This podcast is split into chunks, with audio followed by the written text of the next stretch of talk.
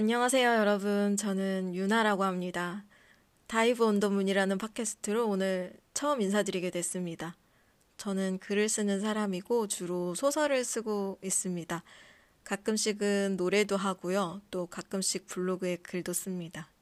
그리고 이제는 가끔씩 팟캐스트도 하게 됐습니다. 잘 부탁드립니다. 먼저 저희 팟캐스트에 관해서 말씀을 드리면 우리가 평소에 가지고 있는 질문이나 혹은 궁금증을 구체적으로 발견하고 그것을 말의 모양으로 갖춰서 여러분들께 전달해 드리고자 합니다. 오늘 에피소드의 주제는 당신은 내일 일어날 일을 알고 있다 입니다. 우리는 종종 내일 일어날 일에 대해서 궁금해 합니다. 그리고 미래의 내 모습이 어떨지 상상해 보기도 하죠. 그런데 내일의 일, 그리고 어쩌면 먼 미래의 내 모습까지 어느 정도 예측할 수 있는 방법이 있습니다. 오늘은 그 방법을 세 가지로 나눠서 소개해 드리려고 하는데요. 그 전에 제가 시간에 관해서 어떤 관점을 가지고 있는지부터 말씀을 드려야 할 것 같습니다. 저는 시간이 연결되어 있다고 가정하는 편입니다. 과거와 현재, 미래 이 과정이 연속되는 구조를 가지고 있다고 생각하는데요. 철학에서는 시간이 한 방향으로 흘러간다고 보는 선형적 시간관에 가깝습니다. 하지만 이런 시간에 관한 관점은 과학은 물론이고 철학적으로도 다양한 논쟁이 있기 때문에 일단은 제 생각이 어떤지 그리고 앞으로 소개해드리는 내용이 어떤 관점에서 이야기하는 건지 먼저 말씀드렸습니다. 아, 그리고 또 한 가지는요. 이건 제가 여러분들께 궁금한 점이기도 한데요. 여러분은 선택과 행동이 과거에 의해서 불가피하게 결정된다고 생각을 하시나요? 아니면 개인이 다양한 가능성 중에 선택할 수 있는 능력이 있다고 생각하시나요? 그러니까 미래는 불가피한 것이다 라고 생각하시는 분들도 계실 거고, 아니다, 미래는 내가 선택할 수 있는 것이다 라고 생각하시는 분들도 계실 겁니다. 그리고 저처럼 좀 혼란스러운 분들도 계실 거라고 생각하는데요. 그래서 이런 생각들은 오늘 잠시 미뤄두고 어쨌든 내 삶의 주도권은 나에게 있을 때 나 자신을 더 좋은 방향으로 데려갈 수 있다라는 생각에 동의해 주신다면 혹시 다른 생각을 가지고 계시더라도 오늘은 조금 편안한 마음으로 들어주시면 좋겠습니다. 그렇다면 본격적으로 오늘의 주제, 당신은 내일 일어날 일을 알고 있다. 여러분의 내일을 미리 알 수 있는 방법 세 가지에 대해서 말씀드리겠습니다.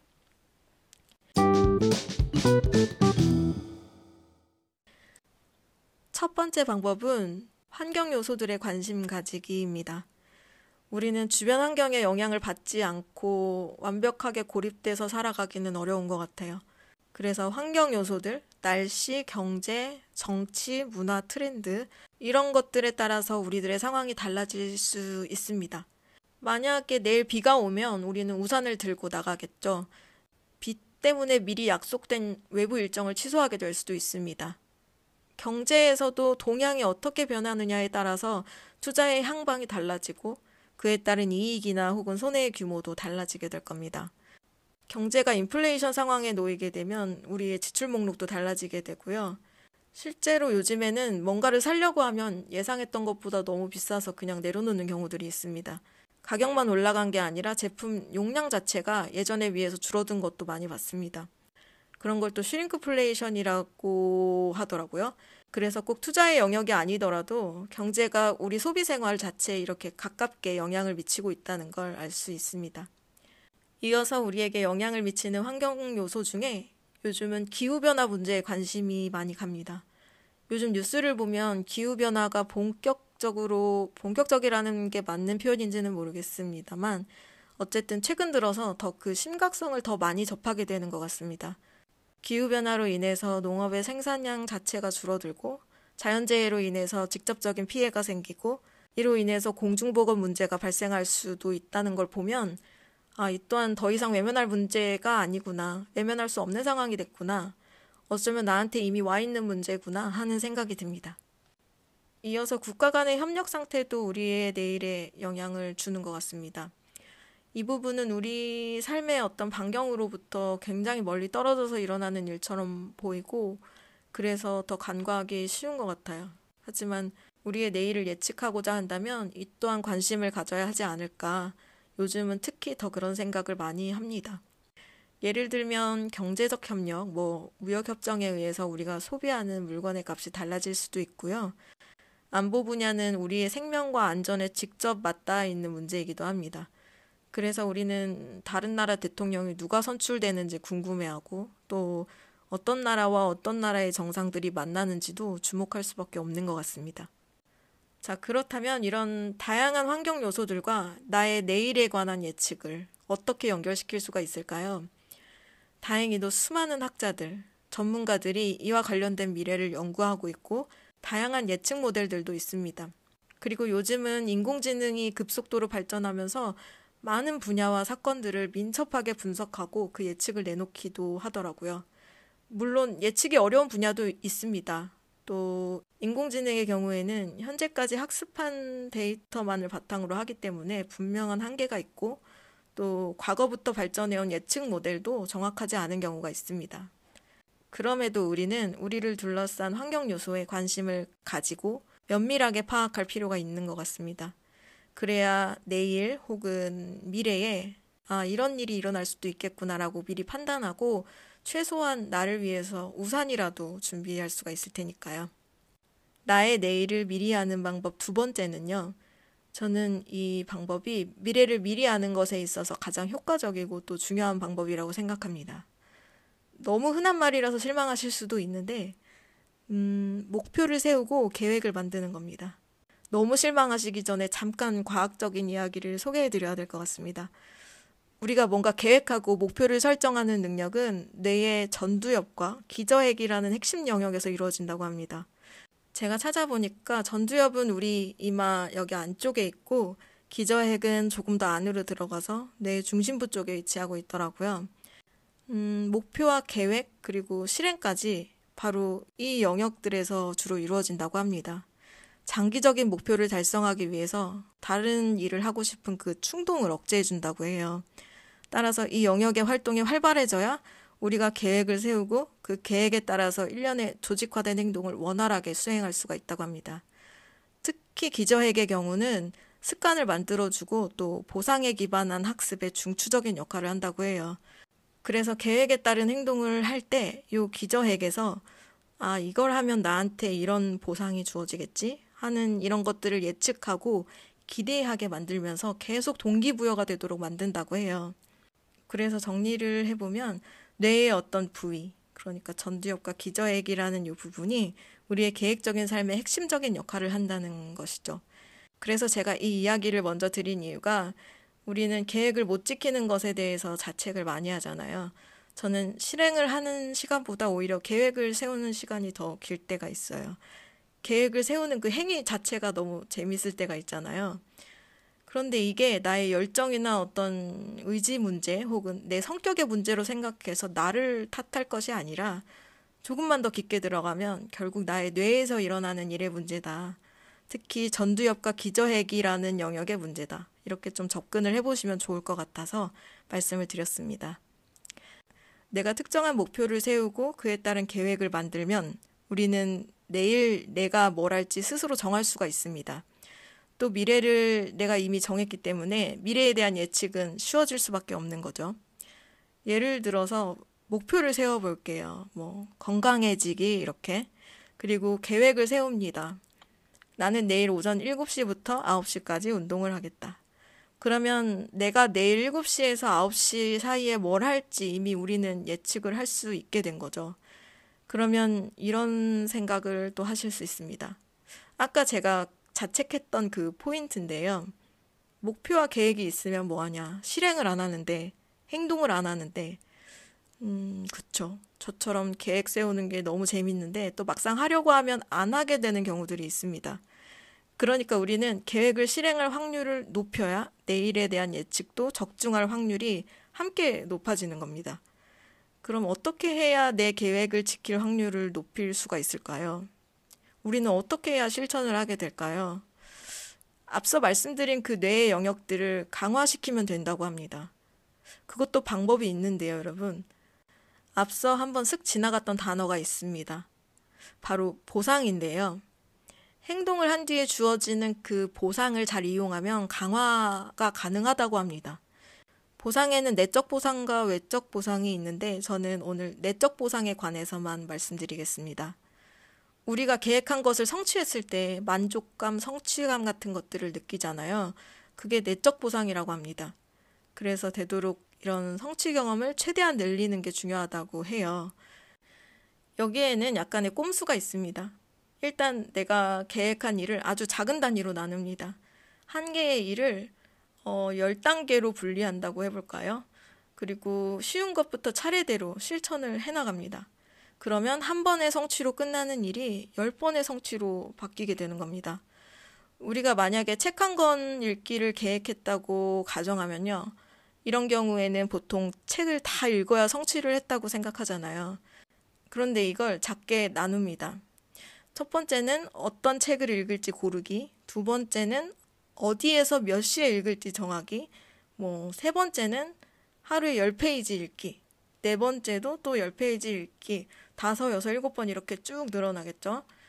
큰 행동 하나를 이 1년의 작은 행동으로 나누면 행동 자체의 허들이 낮아지고 또 성취 경험도 늘어나게 되는 겁니다. 그러면 이제 선순환의 사이클이 만들어지게 됩니다. 내적 보상을 늘리고 결과적으로 전두엽과 기저액의 기능이 활발해지고 또 이 영역들이 활발해지니까 다음 일을 잘 수행하고 또 활발해지고 이런 식으로 선순환의 열차를 타실 수가 있습니다. 근데 저는 열차를 아직 못 타서 그리고 일부 연구에 의하면 목표를 설정하고 계획을 세우는 것이 스트레스를 감소시킨다고 해요. 내일 내가 뭘 할지 알 수가 있고 그것을 지킬 거라는 믿음이 있어서 미래에 대한 불안감 자체가 줄어든다고 합니다. 나는 목표를 이루기 위해서 이런 계획을 세울 거고 당연히 거뜬히 해낼 수 있어 하는 그런 마음. 이걸 자기 효능감이라고 하더라고요. 어떠한 문제가 있을 때 그걸 내 능력으로, 내 스스로의 능력으로 해결할 수 있다는 믿음. 그렇다면 좋습니다. 계획을 세워서 내일을 예측하겠다. 그건 알겠는데, 이런 의문을 가지실 수 있습니다. 모든 게 계획대로만 될까? 그러니까 뭔가 다른 상황이 생길 수 있고, 그래서 계획을 못 지킬 수밖에 없는 경우는 어떻게 하지? 오히려 계획을 세우면 그런 불확실한 미래에 대해서 능동적으로 대처하기가 더 어려워지는 거 아닌가? 저는 이런 의견도 일부 맞다고 생각합니다. 예를 들면 경제 분야에서 금융시장의 불확실성과 변동성을 끊임없이 모델링하고 예측도 해왔지만 정작 글로벌 금융위기라는 큰 위기는 또 예상하지 못했죠. 경제처럼 이렇게 시스템이 복잡하게 돌아가는 분야는 예기치 않은 어떤 상호작용이 시스템 전체에서 엄청난 영향을 미칠 수가 있다고 합니다. 하지만 개인은 이 시스템이 어느 정도 중앙 집중화가 되어 있습니다. 나라는 이 한 명의 컨트롤 타워가 딱 버티고 있잖아요. 하지만 이런 경우에도 예측이 불가능한 일은 당연히 생길 수 있습니다. 계획대로 책을 읽고 있는데 친구가 놀러 올 수도 있고요. 갑자기 정전이 될 수도 있고요. 그러니까 아예 계획 같은 걸 안 하는 게 뭔가 민첩한 대응에 더 유리하다라고 생각할 수도 있는 거죠. 하지만 계획을 세우지 않으면 정말 빠르게 대처할 수 있을까요? 저도 이 부분에 대해서 생각을 해봤는데요. 계획을 세울 때부터 예상치 못한 일이 일어날 수 있다라는 것도 미리 계획하면 되지 않을까? 이런 생각을 했습니다. 그러니까 예상치 못한 일이 일어났을 때 그걸 해결하면 또 오히려 나의 계획으로 다시 돌아오면 되잖아요. 그래서 저는 계획이라는 게 여행자의 지도 같다고 생각했습니다. 모르는 길을 가는데 지도를 보면서 가는 것과 지도를 안 보면서 가는 것은 차이가 있잖아요. 그래서 예상치 못한 상황이 벌어지는 것보다는 계획을 하지 않았을 때의 불확실성이 훨씬 더 위험하다고 생각합니다. 그런데 또 지도가 너무 복잡하면 보기가 힘들잖아요. 그래서 또 계획도 너무 촘촘하면은 길이 잘 안 보이는 지도일 수도 있겠다. 그래서 계획에도 어느 정도 여유는 있어야 된다. 이런 생각도 해봤습니다. 그렇다면 계획하지 않은 일이 생기는 건 어떻게 예측해야 할까요? 이 부분에서 또 나의 내일을 미리 아는 방법이 또 있습니다. 세 번째로 과거의 나를 돌아보기입니다. 범위를 좀 넓혀보겠습니다. 우리 인류가 우리 미래를 예측하는 경우를 생각해 보면 과학적인 방법뿐만 아니라 역사나 예술 작품을 통해서도 끊임없이 예상해 왔다. 이렇게 생각합니다. 예를 들어서 영화 인터스텔라를 떠올려 볼까요? 저는 그 영화를 보면서 거기에 나오는 로봇들이 있는데요. 로봇이 말을 할 때 사용자가 그 진실성과 어떤 농담의 수준을 조절할 수가 있습니다. 그래서 아, 미래에는 저런 로봇이 나올 수도 있겠다 이런 생각을 했었는데요. 근데 얼마 전에 그 인공지능 로봇들이 기자회견하는 걸 뉴스에서 봤거든요. 근데 저는 약간 좀 무서웠어요. 그걸 보면 뭐 이미 가능한 기술일 수도 있겠다 싶습니다.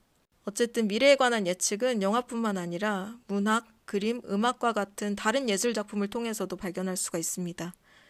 그렇다면 이제 이걸 개인의 범위로 가져와 볼까요?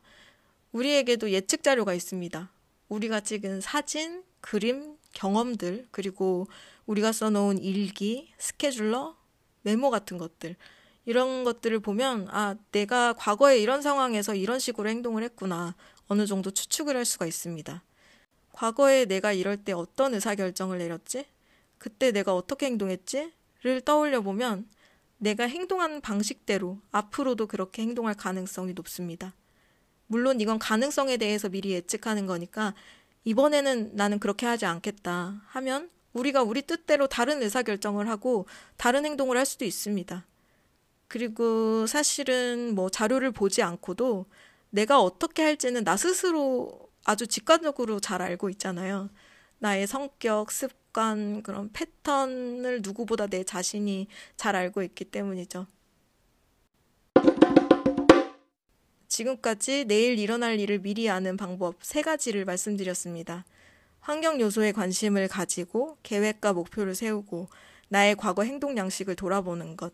이 모든 것들이 우리가 내일을 예측하는 것에서 끝나는 게 아니라 그 예측을 통해서 더 나은 미래를 만들 수 있는 방법이기도 하다 이런 생각을 합니다. 물론 예상치 못한 일이 일어날 수도 있겠죠. 하지만 그 일이 일어났을 때 그때 걱정하셔도 됩니다. 일어나지 않은 일을 미리 걱정할 필요는 없잖아요. 그래서 지금 이 시점에서는 일단 원하는 방향으로 나아가시기를 바라고 또 응원합니다.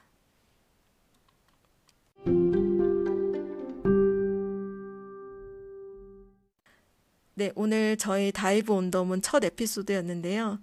처음이지만 이렇게 찾아와 주신 여러분 진심으로 감사합니다. 저는 다음 에피소드로 또 찾아뵙겠습니다. 아, 그리고 제가 어제 이 에피소드를 ASMR 버전으로 녹음한 게 있는데요. 혼자 듣기가 아까워서 뒤에 조금 이어지니까요. 가볍게 들어보셔도 좋을 것 같습니다. 안녕하세요, 여러분. 저는 유나라고 합니다. 오늘 처음 팟캐스트로 인사드리게 되었습니다. 저는 글을 쓰는 사람입니다. 그리고 주로 소설을 씁니다. 가끔씩 노래도 하고요. 가끔씩 블로그에 글도 쓰고 아주 아주 아주 가끔씩 인스타그램도 하는데 지금 팔로우 한 명입니다. 네. 한 명께 감사드립니다. 그리고 이제는 가끔씩 팟캐스트도 하게 되었습니다. 저희 팟캐스트는 다이브 온도문이라고 이름을 붙였는데요.